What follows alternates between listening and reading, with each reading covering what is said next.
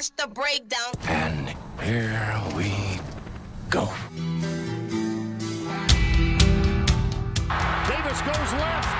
Davis gets a block. Chris Davis. Touchdown. Auburn. An answered prayer. Caught. Michigan. Touchdown. I can't believe this. Fires to the end zone. Touchdown.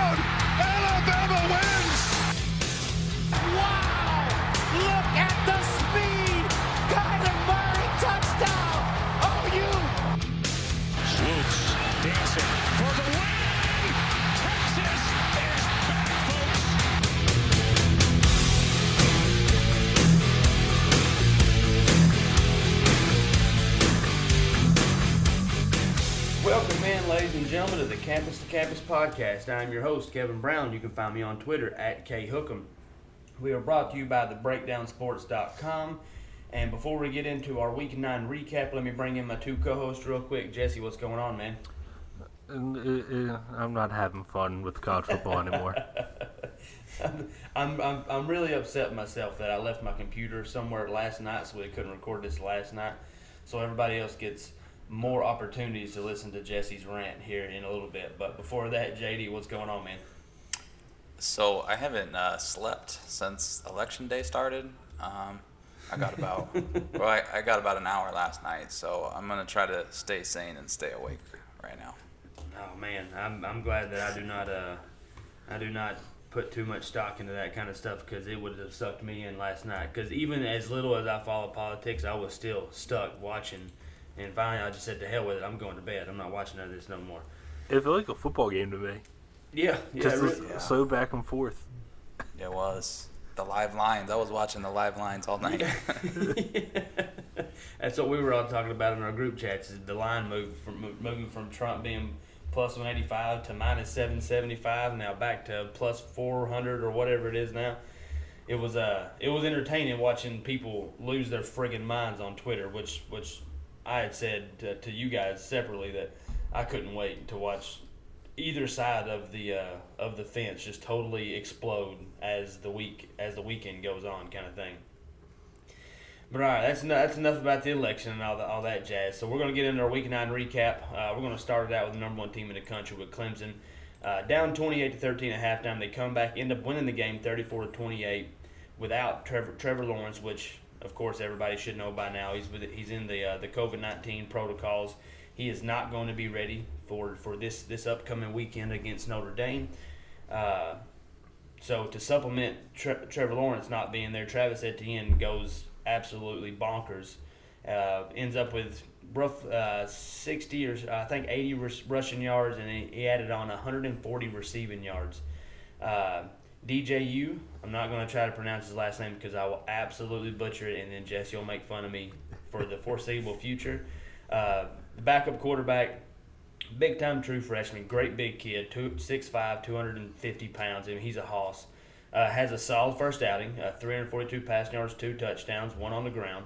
Um, so, guys, before we move on to the next game, what, what's your thoughts on the? Which I'm sure we'll get to the Notre Dame game later. But what's your thoughts on how DJ played in his first game against a Boston College team that's that's honestly been kind of surprising this year and able to score points in, in, in a hurry and uh, and hang with teams that typically they would get beat by.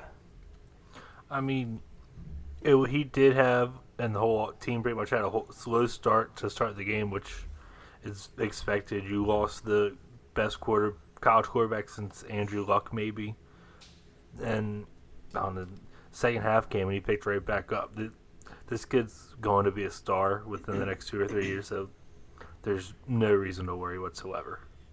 Yeah, I agree. JD, what's your thoughts on it? Yeah, I thought he looked all right. Um, he's clearly super talented, big kid, huge arm. Um, but I don't know whether or not he's ready to. Uh, you know, I I guess he's not going to have to play that many games. But you know, as far as like what's his processing speed and how he's reading the field, uh, I don't know. He looks he looks kind of out of it for most of the game. Then you look at his stat line, and uh, it was pretty darn good. So I think they're doing all right. All right. So the other question from this game for, for me is where I, where I get hung up at.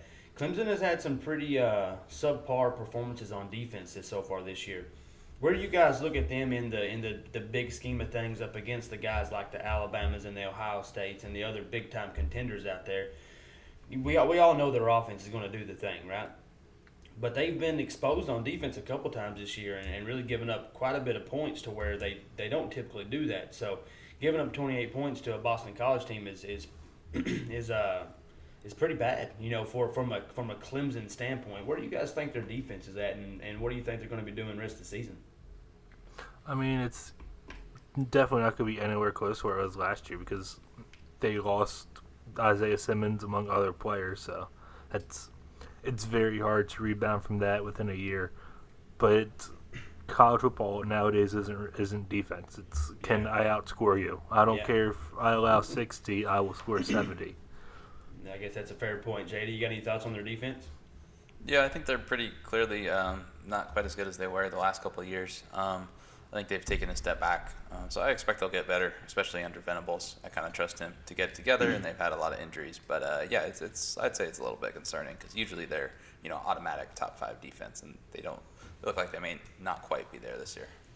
Maybe not, and and but, but at the end of the day, it's it's we're, we're at the midway point of the season kind of stuff, so they got plenty of time to be able to turn around and really and really hit a hit a stride with that kind of stuff. But it's something that I'm definitely going to be keeping a close eye on because when it comes to playing teams like Alabama, playing teams like Ohio State that can score on you on every single drive, you have to be perfect on offense to be able to keep up with that kind of stuff. And if your defense isn't is, isn't going to be able to create some turnovers and some stops against a really good offense in the Alabamas and the Ohio States, uh, it could it could spell it could spell for a long playoff run or a very short playoff run for uh, for Clemson this year.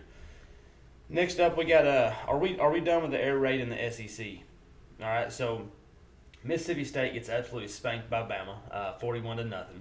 Um, you know they had the big blow up one, week one, and everybody you know lost their mind, me included. Uh, I'll, I'll, I'll throw my name to that hat. I was extremely impressed with the way they played, but since then, they have gotten their asses whipped by everybody that they've played. So, so Jesse, tell me tell me where you're at with the with the Mike Leach. Uh, offense, the the air raid, the, the the coaching guru, the quarterback whisper. Where are you at with with uh, Mississippi State right now? I mean, there's nothing really to say they're terrible. I mean, I guess if you want to be optimistic, it's year one and with the new scheme, the players that probably don't fit that scheme, and no off season to prepare whatsoever. So maybe next season they'll be somewhat better, but I don't know. They're gonna keep Mike Leach around for years just because of the memes, and that's it. And I support it, but that I, it, it's not going to work out. I don't think.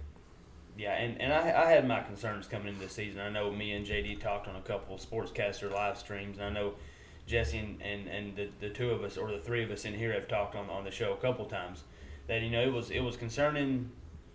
Well, it was it was surprising how great they did week one because my biggest concern was the fact that they've been a you know a quarterback run, power run kind of read option kind of team for for years, and you just can't make that switch with all that personnel and just expect to be able to just chuck it for 600 yards and six touchdowns every single game like they did in week one. So JD, where are you at with Mississippi State?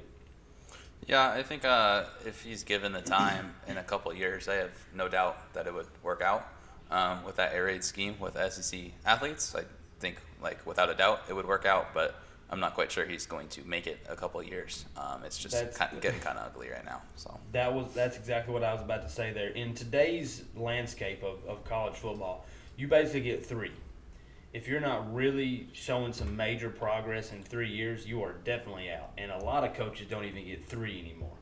You know, so I don't think they're going to be letting Mike Leach go in and out. That is like way, way down, you know, far fetched, way out in left field kind of a conversation to have. But, you know, maybe at the end of the season, we can look at that a little bit closer. Next up, we got Ohio State. Uh, they win and cover versus Penn State, uh, 38-25. Was looking a little shaky there toward the end on the cover. You know, they, they didn't feel like they were. I never felt like they really threatened at all during the game, but uh, but the cover was uh, was definitely definitely uh, you know under under pressure there toward the end. Field is straight up balling this year, uh, 318 and four touchdowns, and Garrett Wilson is looking like an absolute surefire first round wide receiver when he comes out and goes to NFL. Uh, 11 catches, uh, 10 or 11 catches for 120 or so yards this past week. Just every single time that there was a play that needed to be made, Fields was looking his way. Uh, Chris Olave had the two big touchdown catches, but but Wilson is definitely looking like their uh, their go-to receiver on this team. Uh, what uh, so Jesse? Before uh, we turn it over to you and, and your rant, uh, what's your thoughts on the, what how Ohio State played and what they looked like this week? I mean, their offense looked lights out basically. Aside from the running game, which still hasn't really taken off yet, but it's still pretty early in the season, so they can work on that. But it's Justin Fields is Justin Fields. I to this day wish that uh, he never had a transfer from Georgia because the football gods want to make my life a living hell. But it's well, they don't need Ohio State to do that. They got Michigan State for that. Yeah, yeah. Oh, but uh, but I mean, their offense was great. Their defense still looks shaky to me. I don't understand why. Uh, you see Garrett Wilson make all those catches late in the game, and you don't switch Shaun Wade onto him because I think he was on the opposite side of the field the whole game. I, you just got to make those nice adjustments to stop anything. I don't know. Honestly, one more drive and Penn State probably ties it up. That's how it was looking for me in that game. So they're still going to win the Big Ten. They're still going to make the playoffs. They're still going to have a close game in the playoffs, and then yeah, it, we're getting back to normal. Yeah, I, I agree. JD, what's your thoughts with the Ohio State game this weekend? Yeah, I don't know how much I learned from this game. Um, I think we all talked last week and we expected Ohio State to win somewhat easily, and they pretty much did here. Um, I, I, think it's the thing to keep an eye, an eye on for them is uh, whether or not Fields is really taking a step forward because he looks fantastic, um, even better than last year. And, uh, you know, they were pretty close last year. They almost won that Clemson game. Uh, and if you know if what it takes is field, you know, getting getting another year of improvement, then uh, I think that's that's really big for them. Absolutely. So Jesse, on to your three games, my man. Start us start us off, my man. Start us off. Yeah, of course. My first one's Michigan, Michigan State. Um, no, first off, this is easily Harbaugh's worst loss ever at Michigan. And I'm putting it out there. He, he's, from what I've seen among people in the Wolverine community, he is definitely on the hot seat. like, it, people want him gone now. That's how bad it's gotten. Yeah, and this this this was a this was a tough loss, and and you saying that as a diehard fan that it's one of his toughest losses or his it, worst losses it, is, uh, is saying something. I mean, they just got off of getting destroyed by Rutgers, seven turnovers and like five or six sacks, to you just you just came off a road win versus a ranked team and another rivalry game, 24 point favorites, and you can't even score 20 points. That that it's it was unacceptable. I mean, it their de- Michigan's defense just got lit up in the passing game, and it was terrible. I on oh, it's a bounce back week. Uh, so, I'm sorry, man. Me, me being a Texas fan, I can hear the pain in your voice. I can hear it. I can feel it. I, I feel you, brother. I feel you. I can hear that. I can. I know exactly what you're going through here. That is an unacceptable loss. That was just as. That loss right there is just as shitty as Texas losing to TCU every motherfucking year.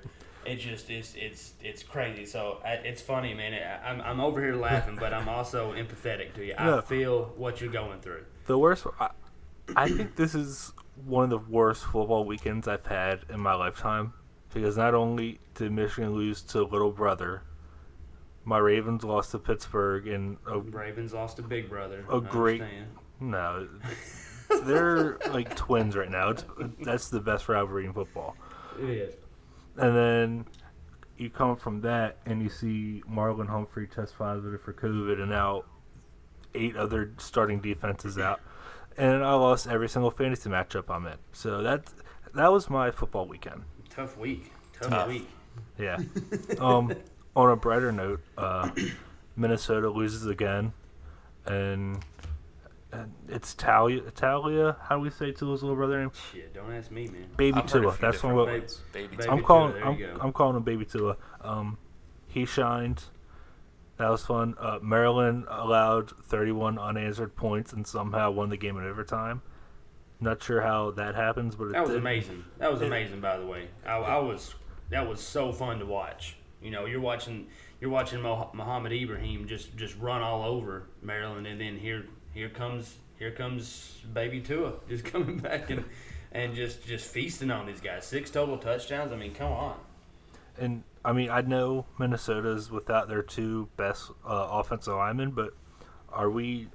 Was I right that the boat sank uh, a couple weeks ago, or is are they gonna bounce you're- back? You're looking right right now for sure. We'll see. We'll see how the rest of the season goes. You know, I'm not ready to write them off just yet, but that's that's a tough 0 and 2 start to an already shortened season. Whenever you whenever you, you're likely, you know, being talked about in the, the Big Ten championship comp, uh, you know, conversation, not necessarily winning it, but competing for one, and starting out 0 and 2 in, in conference play, it's uh it's tough.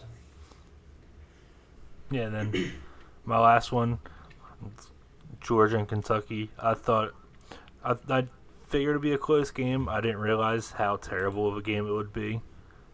Um, nobody, even those people that love defensive football, don't want to see a fourteen to three game.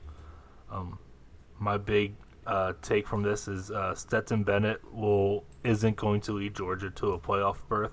He's just simply not good enough. It's I that game proved to me that there's only going to be one team from the SEC making the playoffs this year. So, so question: Have any either one of you guys heard anything about uh, JT Daniels and when he's going to be cleared for uh, for for contact? I believe it was supposed to be this past week.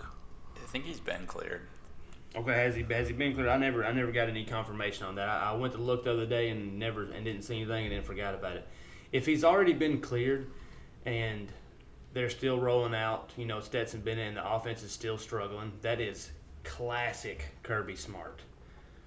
Let's not put somebody out there that can possibly move the ball down the field. That you spend all this money bringing in an offensive coordinator, and you're going to change the offense, and you're going to you're going to be more vertical and blah blah blah blah blah and you're still the same old run the ball and play good defense kind of team because that's what Kirby knows. That was my biggest concern coming into the season. I know in all the fantasy circles everybody was loving Georgia coming into the season with Pickens and Jamie Newman and all these different guys and and I know Jamie Newman opted out, but you've got you're you're you're fucking Georgia. You're recruiting in the top 5 every single year. There is zero excuse for you to to be to not be able to score more than 14 points against a Kentucky team that you should have beat the brakes off of. You know, you're a top five team in the country. You're for sure not playing like it. So, uh, so yeah, that's that's my little Georgia rant. It's it's just the same old same old out of Georgia, just like it's always going to be the same old same old out of Michigan. Uh, especially whenever it gets gets down into crunch time and whenever they're in a in a team uh, in a game that's close, they're going to revert back to that run the ball and punt it and play good defense.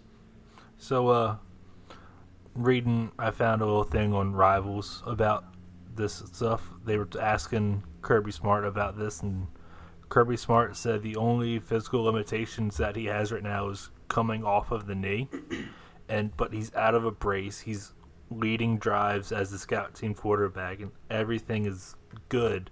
They just don't think he can win games for them right now. Okay. Well, All right. Well, if they think, think- that Bennett's I the best Bennett's guy, then demonstrated.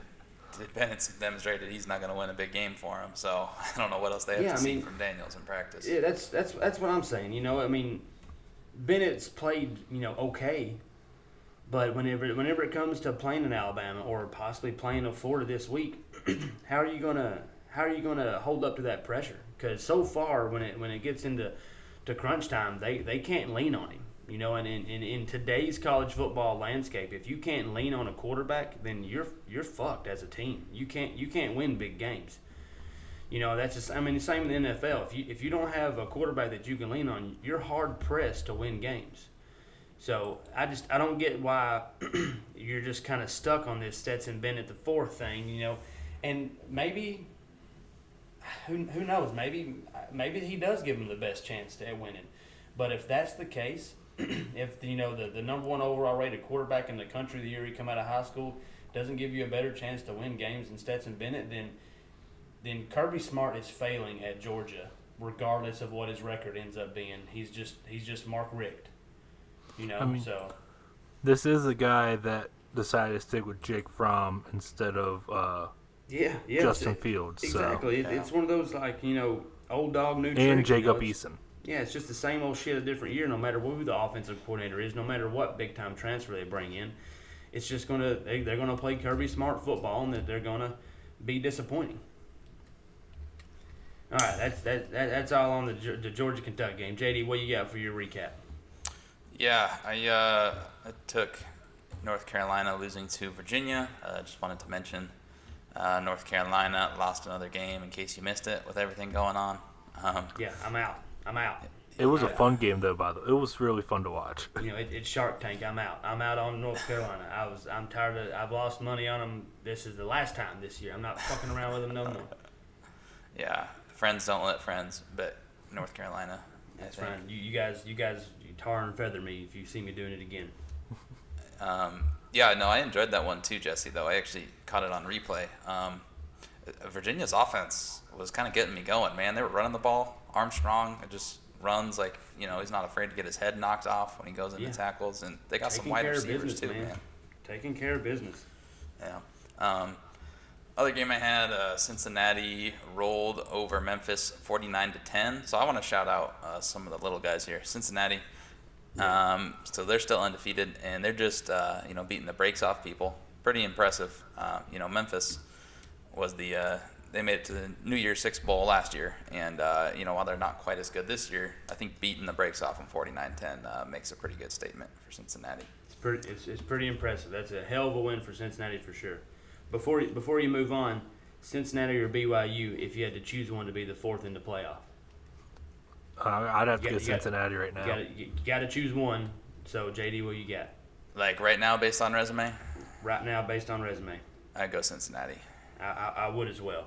And it and that's tough because I'm I've, I've, I've become a little bit of a BYU fanboy uh, over this season. Uh, but but Cincinnati has looked really good. They are really handling business and they are taking it to teams.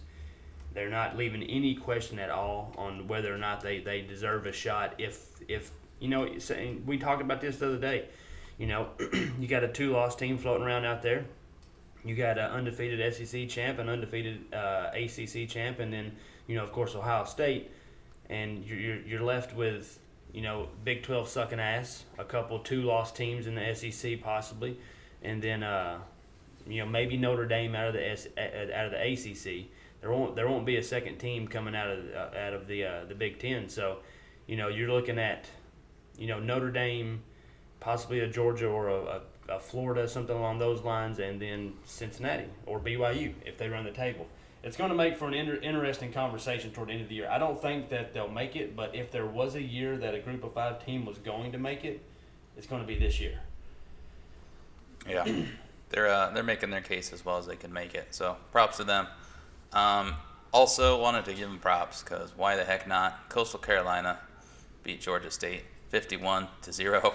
Um, Coastal is still undefeated. They actually have some tough games coming up, so I doubt they'll finish undefeated. But uh, that game was like it opened like minus two and a half to Coastal, and they won 51-0. So they just keep getting disrespected and they just keep beating people up. So props to them.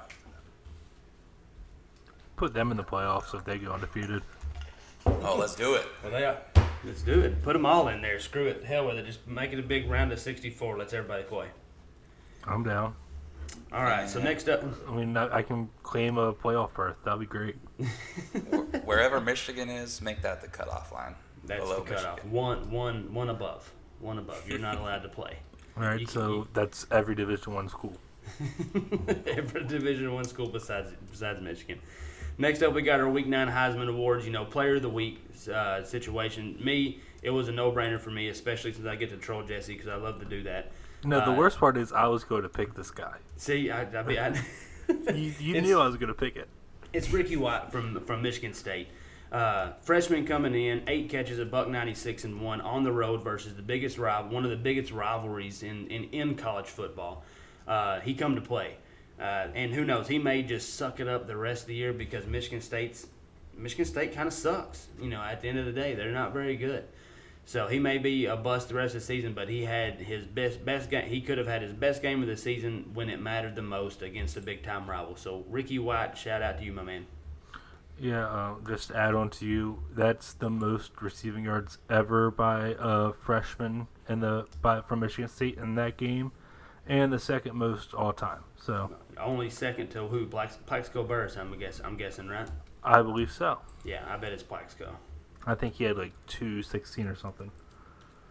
But uh, my week Heisman or my week nine Heisman is uh, Baby Tua. Just it's his first uh, college win. I just I just love how we're shitting on his name and calling him Baby Tua. I mean, it, your your older brother is starting quarterback for the Dolphins. You're gonna take that name. And you're gonna like it.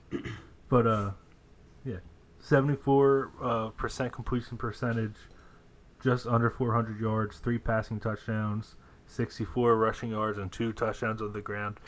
He basically willed that team to victory. yeah. And uh, I don't know. Maybe him and um, Mike Locksley offense might start some drama for the little teams in the Big Ten finally. Yeah, might make some little, might, might make a little noise in there. Probably not, but you never know. You never know. You had Minnesota come out of nowhere last year. Yeah, and that boat sank. All right, J- JD, who you got, man? Um, yeah, not quite out of.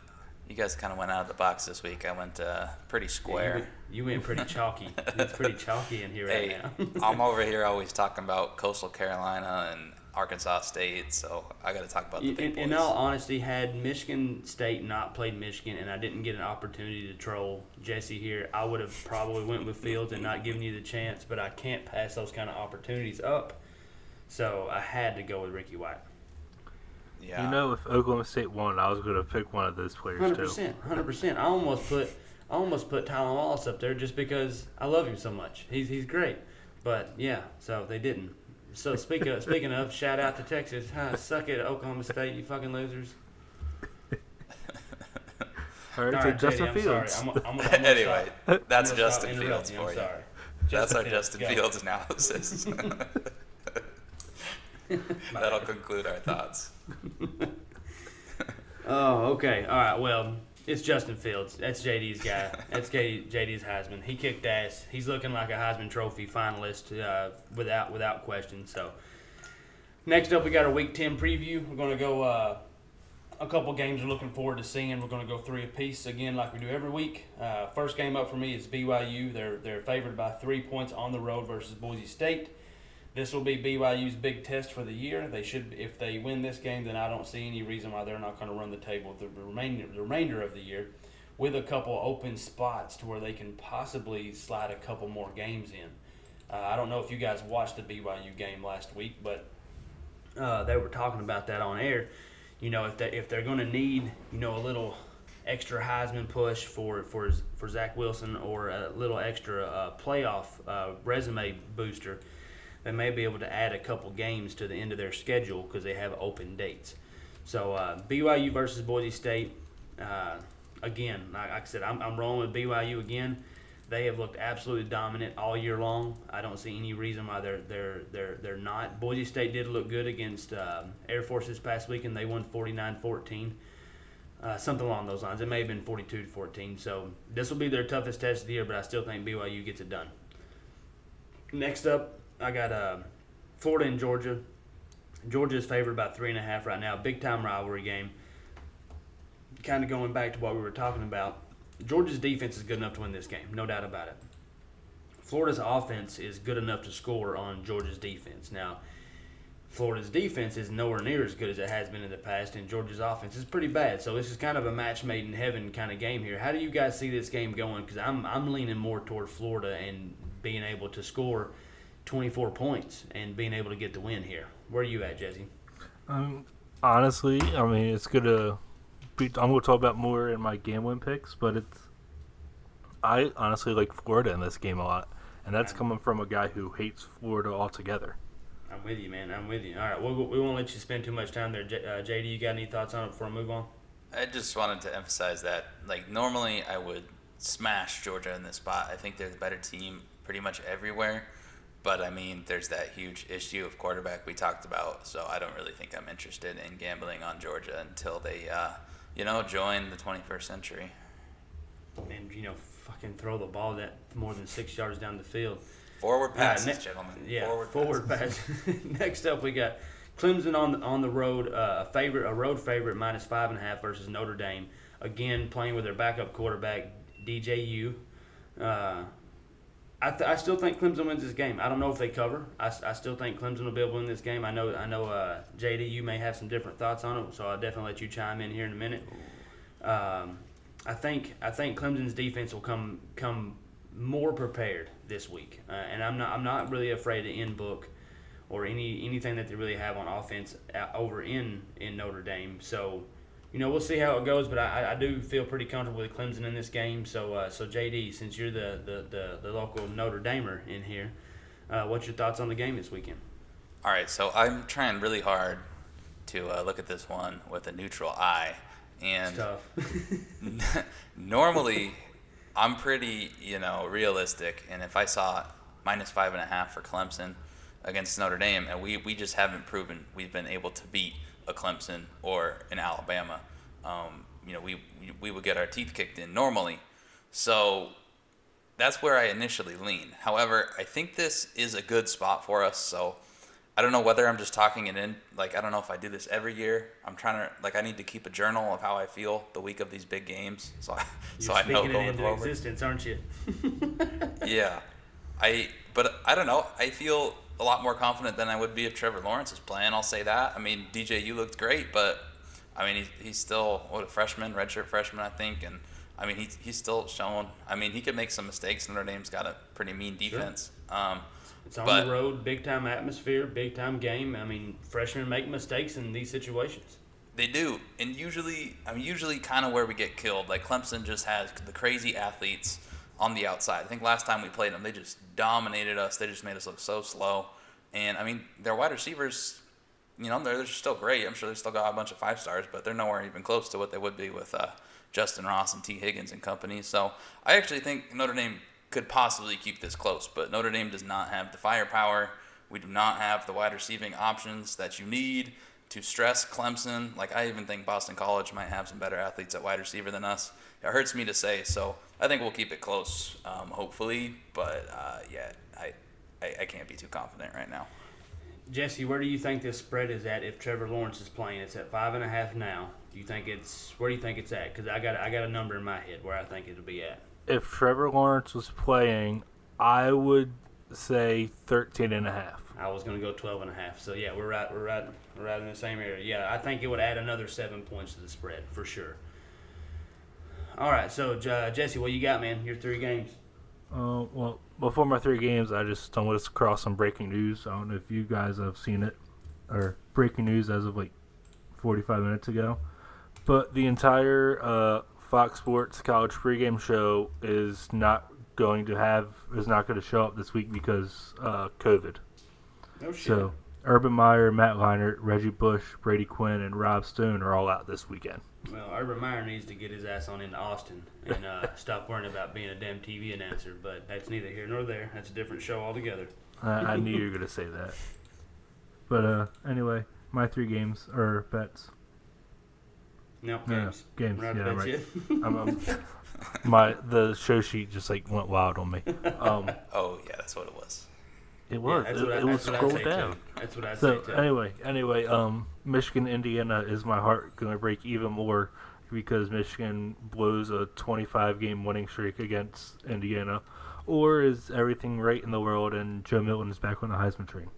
Can't wait to find out. Um, Can't wait for next week's show when you're so sad again. I might not even show up to be honest with you if that happens. You're gonna quote unquote fall asleep again before the show starts. It, I mean, Michigan's won 24 straight against Indiana. If they lose this week, I I might off myself to be all, honest with all you. streaks come to an end, brother. All streaks come to an end. Believe me, into that. Um, next, I'm surprised neither of you. I'm surprised you haven't brought this up, Kevin. Uh, USC and Arizona State. It's our uh, first Pac-12 game of the year.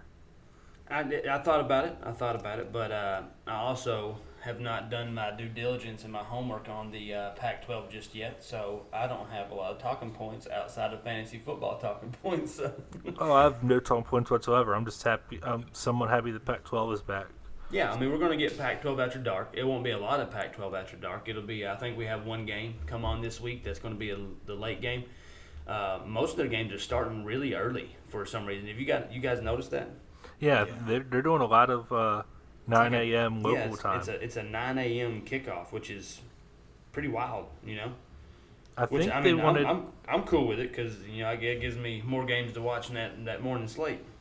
I mean, I know they're not having that many fans, but I think it was more of a precautionary uh, type deal. Trying to keep everybody from getting too drunk at nine in the morning, huh? Yeah.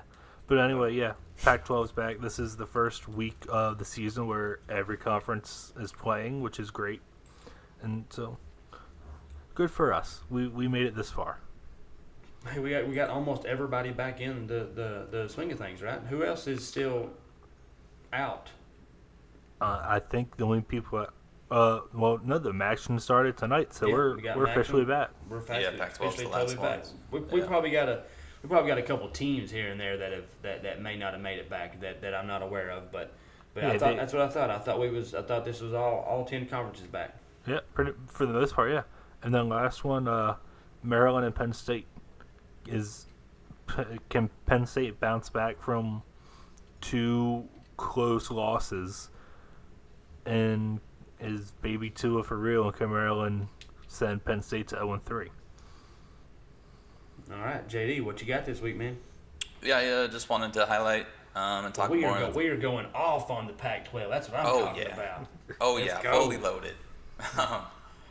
I I think I must have left only one game off. Maybe I know I left uh, I left UCLA Colorado off. I'll say there's no way I'm talking about that as a as Don't a talk about UCLA. Never, ever. Oh, we're we're, we're a never UCLA show. no, that, we don't want to be that boring. Um, uh, so I wanted to highlight uh, some of the games. Um, I'm usually it's my favorite conference. I guess I just watch the most of it. Says I'm on the West Coast, and if I'm ever, ever able to make it to a game, it's usually a Pac-12 game. Um, so Oregon versus Stanford. Um, I mean, I pull for Oregon. I'm interested to see what they look like this year without Herbert, but they also lose Marcus Arroyo, their offensive coordinator, and replace him with Joe Moorhead. And I think that was one of the possibly one of the bigger upgrades from a coaching position that you can make. Yeah, Joe Um, Moorhead's a great offensive coordinator.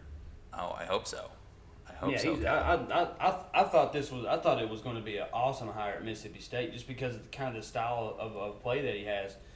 And uh, you know it didn't work out, but there's not a lot of coaches that are going to work out at Mississippi State. But going to Oregon out there, yeah, I, I think I, I think that's about to be sweet, man. I think it's going to be a an awesome offense to watch. Yeah, I think um, I think it will fit well with the kind of team they have, with a lot of play action um, and whatnot. I just kind of think it fits their personnel. I think it'll be a pretty easy switch. He'll basically run the offense they were running, except you know actually run it well and call good plays, and actually not waste a Justin Herbert. I wish we had him when we had Justin Herbert, but Oh man, Too late. man. So speaking of Herbert, I know this is a college football podcast, so we're going to talk about his college days, but this kid is balling the hell out in the NFL right now, which makes me go back to the the, the fact that Oregon had this kid at Oregon, and I hated him at Oregon. I thought he was so overhyped at Oregon because he never looked like he, he, he didn't look anything close to the way he looks on the field now in the in the NFL. And so, what was the biggest hindrance for him last year, JD? I mean, what where what what what, was stopping him from letting it rip 304 every single week?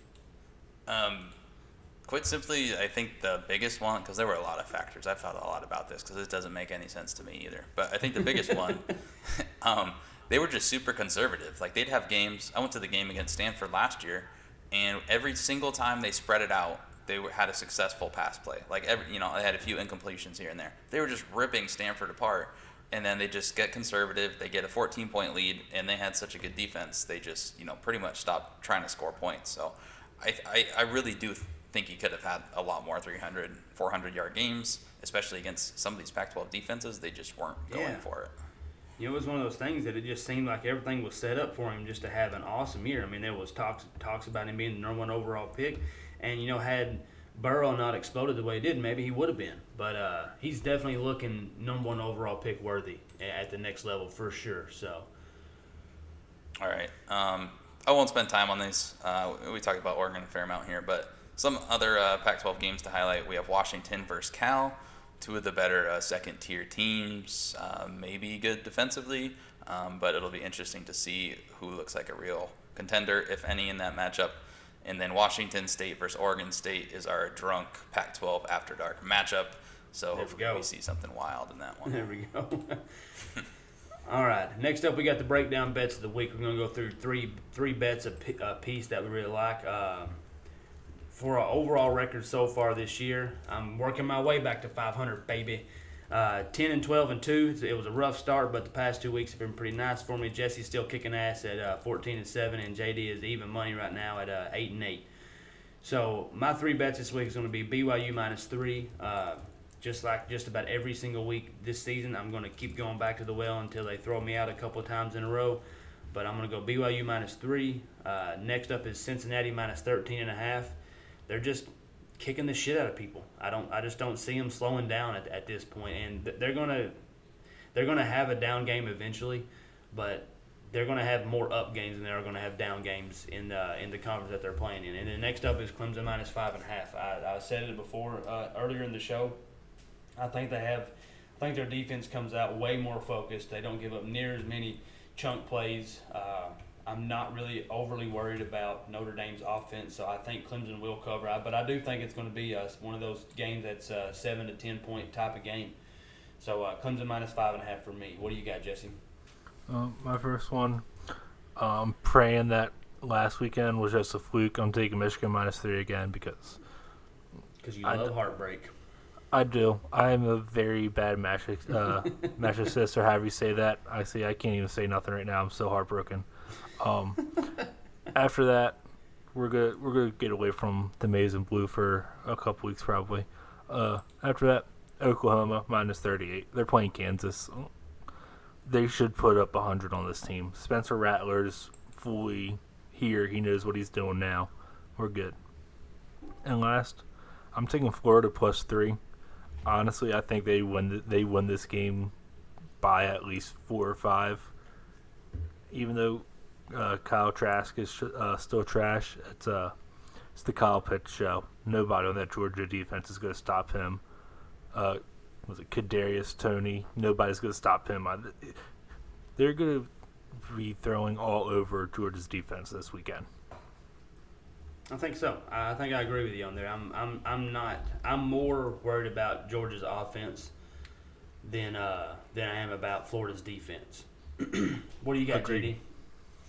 Um, I uh, was with you on BYU. I took their uh, team total over 30 and, 30 and a half points against Boise State. Um, that might look weird because they're playing Boise State at Boise State. That's usually a very, very difficult place to play. But, um, I mean, Boise hasn't really looked very good to me. I saw some of their last game. Their defense looked unchar- uncharacteristically bad. And we all know BYU has a good offense. So, sure, give me Absolutely. that. So- it's a Friday night. So for so for the the novice folks out there, explain the team total to them. Yeah, so that just means they have to score 30 point or 31 points. So it's at over 30 and a half. That's just BYU. So we're not even That's counting BYU, points. that's- It's just that. Okay. All right. Yeah. All right. So in case anybody didn't know, it's just the points BYU is scoring. What do you got next, man? Um, I took Memphis minus 18 over uh, USF, South Florida. I usually tried to fade South Florida whenever possible, and uh, they have one of the one of the worst offenses um, I've ever seen. I, I, that might be a little harsh, but it's awful. So you're telling me they can keep pace with a high-powered Memphis team? Nah. Um, this one is ugly. I'm plugging my nose on this one. I was just making fun of them. Colorado, Colorado plus six and a half. All right, they're playing UCLA. Both of these teams stink, um, and it's at Colorado, which is a very difficult place to play. And you're giving them six and a half points. Um, I don't really see how I can't take that. I do want to point out when I was looking up Colorado this year, they're deciding to start a guy who was playing safety last year. They're starting him as their quarterback. So I'm not sure how I feel about this one, but I'm doing it. Wow. All right. I like it, man. Shooting from the hip. Oh yeah. All right, next up we got our Hungry Dog, which is a seven-point plus underdog that, that we that we feel has a chance to win outright. Uh, we've had some pretty decent luck this year. Last week we didn't get any wins on it, but you know this is this is where you sprinkle a little bit of little cheddar cheese on the money line out there and, and hope you get a, a nice upset and get you a big return. So for me, I'm going to go South Carolina plus 10 versus Texas A&M. That's a plus 277 on the money line. Uh, A&M is due. They have they have played shitty uh, almost all year long, but they're they're getting wins. You know, they're beating teams, and they're they're due to have that you know garbage of a quarterback they have that's going to throw for 150 yards and three interception type of game. So uh, I'm definitely going to roll with South Carolina because I do think their offense is, you know, oddly good enough to be able to move the ball pretty good. So South Carolina plus 10 at a plus 277 on the money line. What do you got, JD? Or uh, excuse me, Jesse. Sorry. I This know. one, this one's spicy. So I know. I said before the season started, I would never bet on this team because they're terrible. Spicy. But uh, going with Vanderbilt this week. Oh my goodness! I can't believe you said it out loud. I thought you changed it last second. I thought you were just Oh. trolling. I mean, we've been talking for the past month about how this air raid offense has been. And I mean, Vanderbilt at plus 19, where the money line is plus 700 for you. It It is begging for me to make this bet. It's worth a fifty dollar bet. I mean, who knows? I mean, you just put fifty on Vandy plus nineteen, and then you got your fifty on the money line, and you could you could be going to Scissor tomorrow, baby. But yeah, no, it's that's. I mean, if there's ever a game Vanderbilt will win, it would be against this Mississippi State team. I, I don't I don't. And the, the the crazy part about it is, I just yelled at you about how spicy it was. I don't necessarily disagree with you. No, I mean, You know, the value of the plus 700, it kind of makes sense to, to sprinkle a little bit on there because Mississippi State's fucking bad. They're not good, you know? no. And that, that that's isn't even if it was like plus three fifty, I would still take Vanderbilt at the money line because it's it just seems like one of those games they're going to win. All right, you talked me into it. I'm gonna do it. I'm gonna bet on it, and I'm gonna I'm gonna send you a picture of it just so you know. Oh, I love that. If there's I'm a like game part- they can win on this schedule, they have this one circled, so they might just go all out to get this win while they have a chance. just lose the rest of them. They just cancel the rest of the season. Well, we got, we got the one win. We're good. We're out. See you boys. See you next year.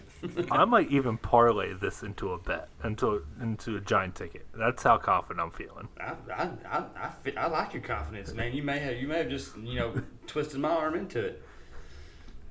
All right, JD, what you got, man? Um, yeah, I took uh, San Jose State. They're plus nine and a half against San Diego State, plus two seventy five on the money line. Um, I've tried. I just don't really understand. I think San, San Diego State's getting a little bit too much respect. I usually like this team. They're usually playing late, so I usually get to watch their games because pretty much nobody else is playing. Um, Yep. But like, I just don't really see why. I mean, San Jose State is two and zero, and they have a good quarterback, and I actually think they're pretty well coached. So I just don't really see why they'd be that big. So might as well sprinkle and catch some late night action. There you go. There you go. And then maybe go to bed. Wake up at three o'clock in the morning. That's.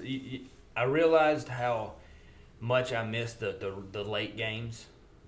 I, I didn't realize how much I missed them until this week because BYU played Friday night, and I fought it. I tried so hard to stay up and watch the game, and I couldn't. I couldn't do it.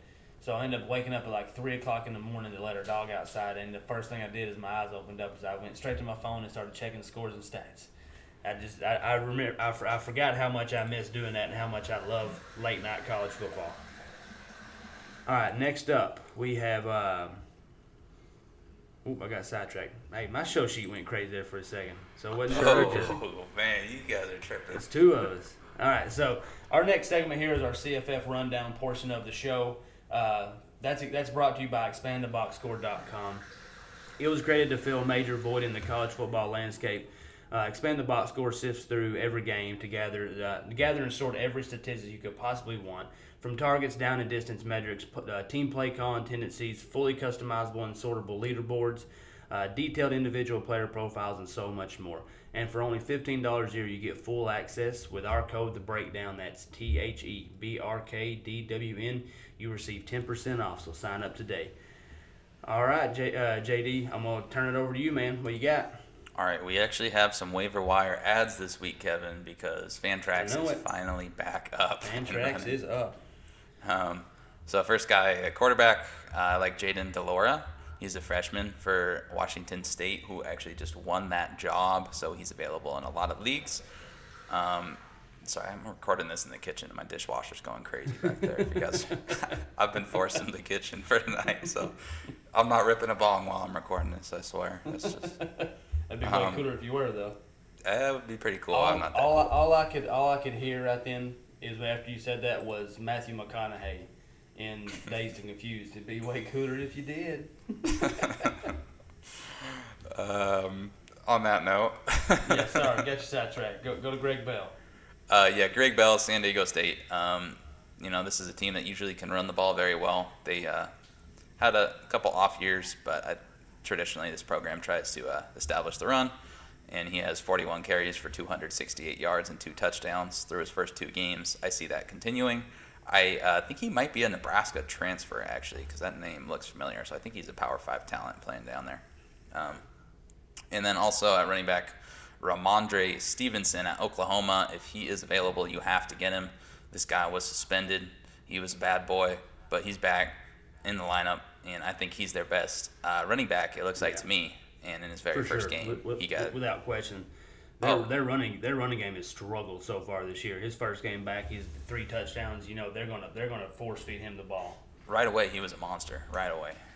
So, um, so yeah, I, I see more of that coming. Sounds like we both do. Yeah, Um, yeah, for sure. They, they they've been they've really been missing that.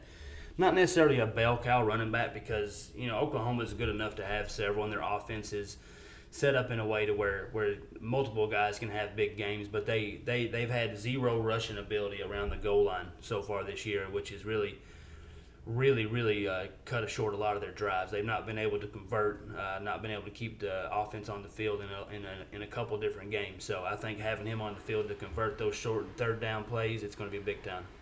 I, I think their offense works best because they really do need to have a successful running game um, to have their offense be where it usually is. And um, they've had some big physical backs in the past, man. Like if they're just smashing you, running the ball, and they're also you know able to throw the ball 50 times for 500 yards. I mean that just wears the defense down. So I, he's a big kid and he can run you right over. So I like that.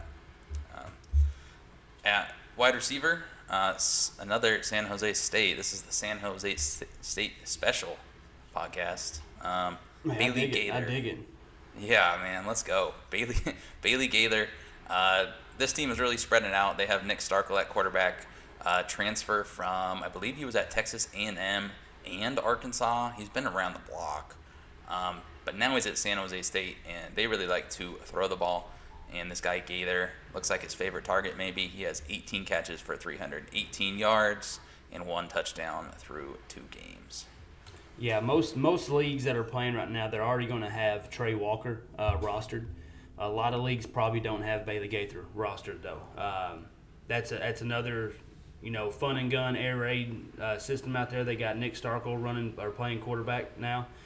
Uh, you know, he's he was a big time recruit coming out of high school. He's got the he's got the, the talent to be able to, especially to drop down from Texas A&M down into the group of five to really spread that ball around. And they got they got plenty of opportunities to go around for two, maybe even three good wide receivers there. Yep, absolutely. Um, as far as the DFS plays of the week, uh, some DraftKings prices here. Um, I I usually don't point out the top guys. I point out the top um, price prices on the slate. The guys I think are too cheap. So the quarterback I think is too cheap. Um, Max Duggan for TCU. I always wait until this guy gets cheap, and for some reason he's always cheap when he's playing a bad defense. I don't understand why they do this, but his price has dropped, and he's playing Texas Tech, and Texas Tech just gave up 62 points. So I will His, take. ru- his Russian baseline just gives him such a high floor. You know, he's gonna he's probably gonna have sixty or seventy rushing yards in this game by him, uh, alone if, if he doesn't have another one or two touchdowns to add to it. So great call, great call on Duggan here. I know firsthand having to watch uh, Duggan kick the shit out of a bad defense. So yeah, good call there. he excels. It seems like to me, from what I've seen, he seems like he excels when he's playing a bad defense too, because he just takes off and runs, like you said. Yeah. Yeah, he Um, just he, he lets him get down the field and takes off. As far as a, a cheap running back, I like Mike Epstein for Illinois.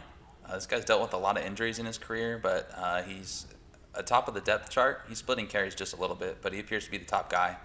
Um, so, reason I like him here, Kevin, he's going against uh, this Minnesota defense that just got ripped to shreds by Maryland and Michigan. So, I think Epstein should be able to get in the end zone at 4,600. And what what was Maryland's running back's name? He had 200 plus yards this week in Funk. F U N Jake Funk. Jake Yeah, Funk. that's a that's a cool ass name. I, I was watching that game and thought, man, that's that's that's that's that, that's a cool name. I, I would, I'd be all about that. But yeah, and I, I I especially like your wide receiver pick here. So let's talk about your wide receiver guy. Yeah, you know I'm gonna have to get some Pac-12 guys in my roster, and some of these guys are a little cheap since they haven't played. So there's all kinds of good options in this USC Arizona State game, uh, but I think the best price point. This guy should be priced at least thousand dollars above this. He's at 6,300. That's Amon Ra St. Brown, the top wide receiver target for USC. If you don't know by now, USC's offense has just absolutely taken um, another step. They're on another level than they were a few years ago under Graham Harrell. Kedon Slovis is the best quarterback um, in the Pac 12, and he returns pretty much all his top wide receiving options. And Amon Ross St. Brown, I expect to be the number one guy, um, like he was. Well, last year he was below uh, Pittman, but now Pittman's gone, and he should be the number one guy. So he's way too cheap for a team that could throw for 400 yards and four touchdowns, and Yeah. nobody would be surprised if he was a big part of it. All right, so I got a question for you here. I had a guy message me on Twitter the other day, and he was talking about uh, they were in the middle of their their supplemental draft to add the Pac-12 players and all the MAC players, that kind of stuff. And he asked me, he his pick was coming up, and he asked me if if I if I liked Max Borghi or uh, Amon Ra St. Brown more. All right, so PPR league. So you have the unknown in Borghi's new system and how they're going to play, how they're going to utilize the the running back because hit, most of his value come from catching passes out of the backfield. You know, he was 800 receiving yards or something uh, last year. Uh, a ton of catches. You know, did it for a couple years in a row. Now you got uh, Rolovich going in there. Don't really know how he's going to utilize the running backs. Didn't really utilize the running back the, in, in a pass catching way in Hawaii.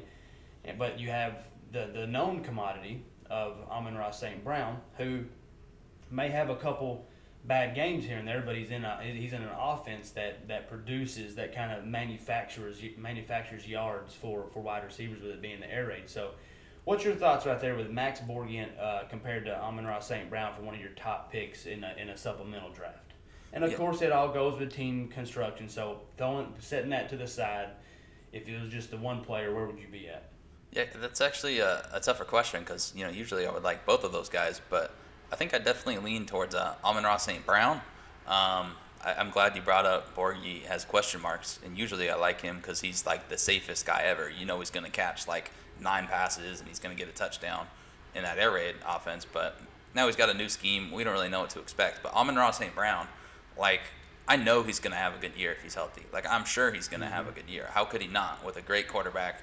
If Slovis is healthy um, and with a great offense, um, I know he's going to have a good year, and I think this offense could like really, really explode if they play at the level uh, that they showed they could last year. So I just think he could explode, and even if he doesn't explode, I think he's just as safe as Borghi. So I'll take him. I mean, I, I think he's super safe in, in from a season long standpoint, man. He's just the floor has got to be just crazy high with just the amount of volume that's going to be, uh, the amount of pass passing volume that's going to be flowing through that offense. Uh, yeah, so I, I ended up, you know, what he told me his roster construction and you know everybody that he had, and you could only play two running backs max, and he already had a couple good running backs, so we ended up uh, settling on uh, St. Brown. But it was tough, you know. I'm a, I'm a running back guy. I'm a, I'm a draft heavy running back kind of guy, and then find the uh, the waiver wire gems throughout the year at wide receiver. But uh, but yeah, St. Brown seems like he is as close to a surefire thing as you could get this year. Yeah, I agree. Well, all right, that folks, that, that, that does it for us. Make sure you give us a give us a five star review, subscribe, all that, you know, yada yada yada. Uh, check us out at thebreakdownsports.com. Uh, if you got any questions for us, you can shoot me a question at uh, at, at K Hookem. You can uh, get a hold of Jesse at Uncle Jesse with three underscores, and you get a hold of JD at Yonkers CFB. Uh, that does it for us this week. We'll see you next week. Uh, go blue, I guess.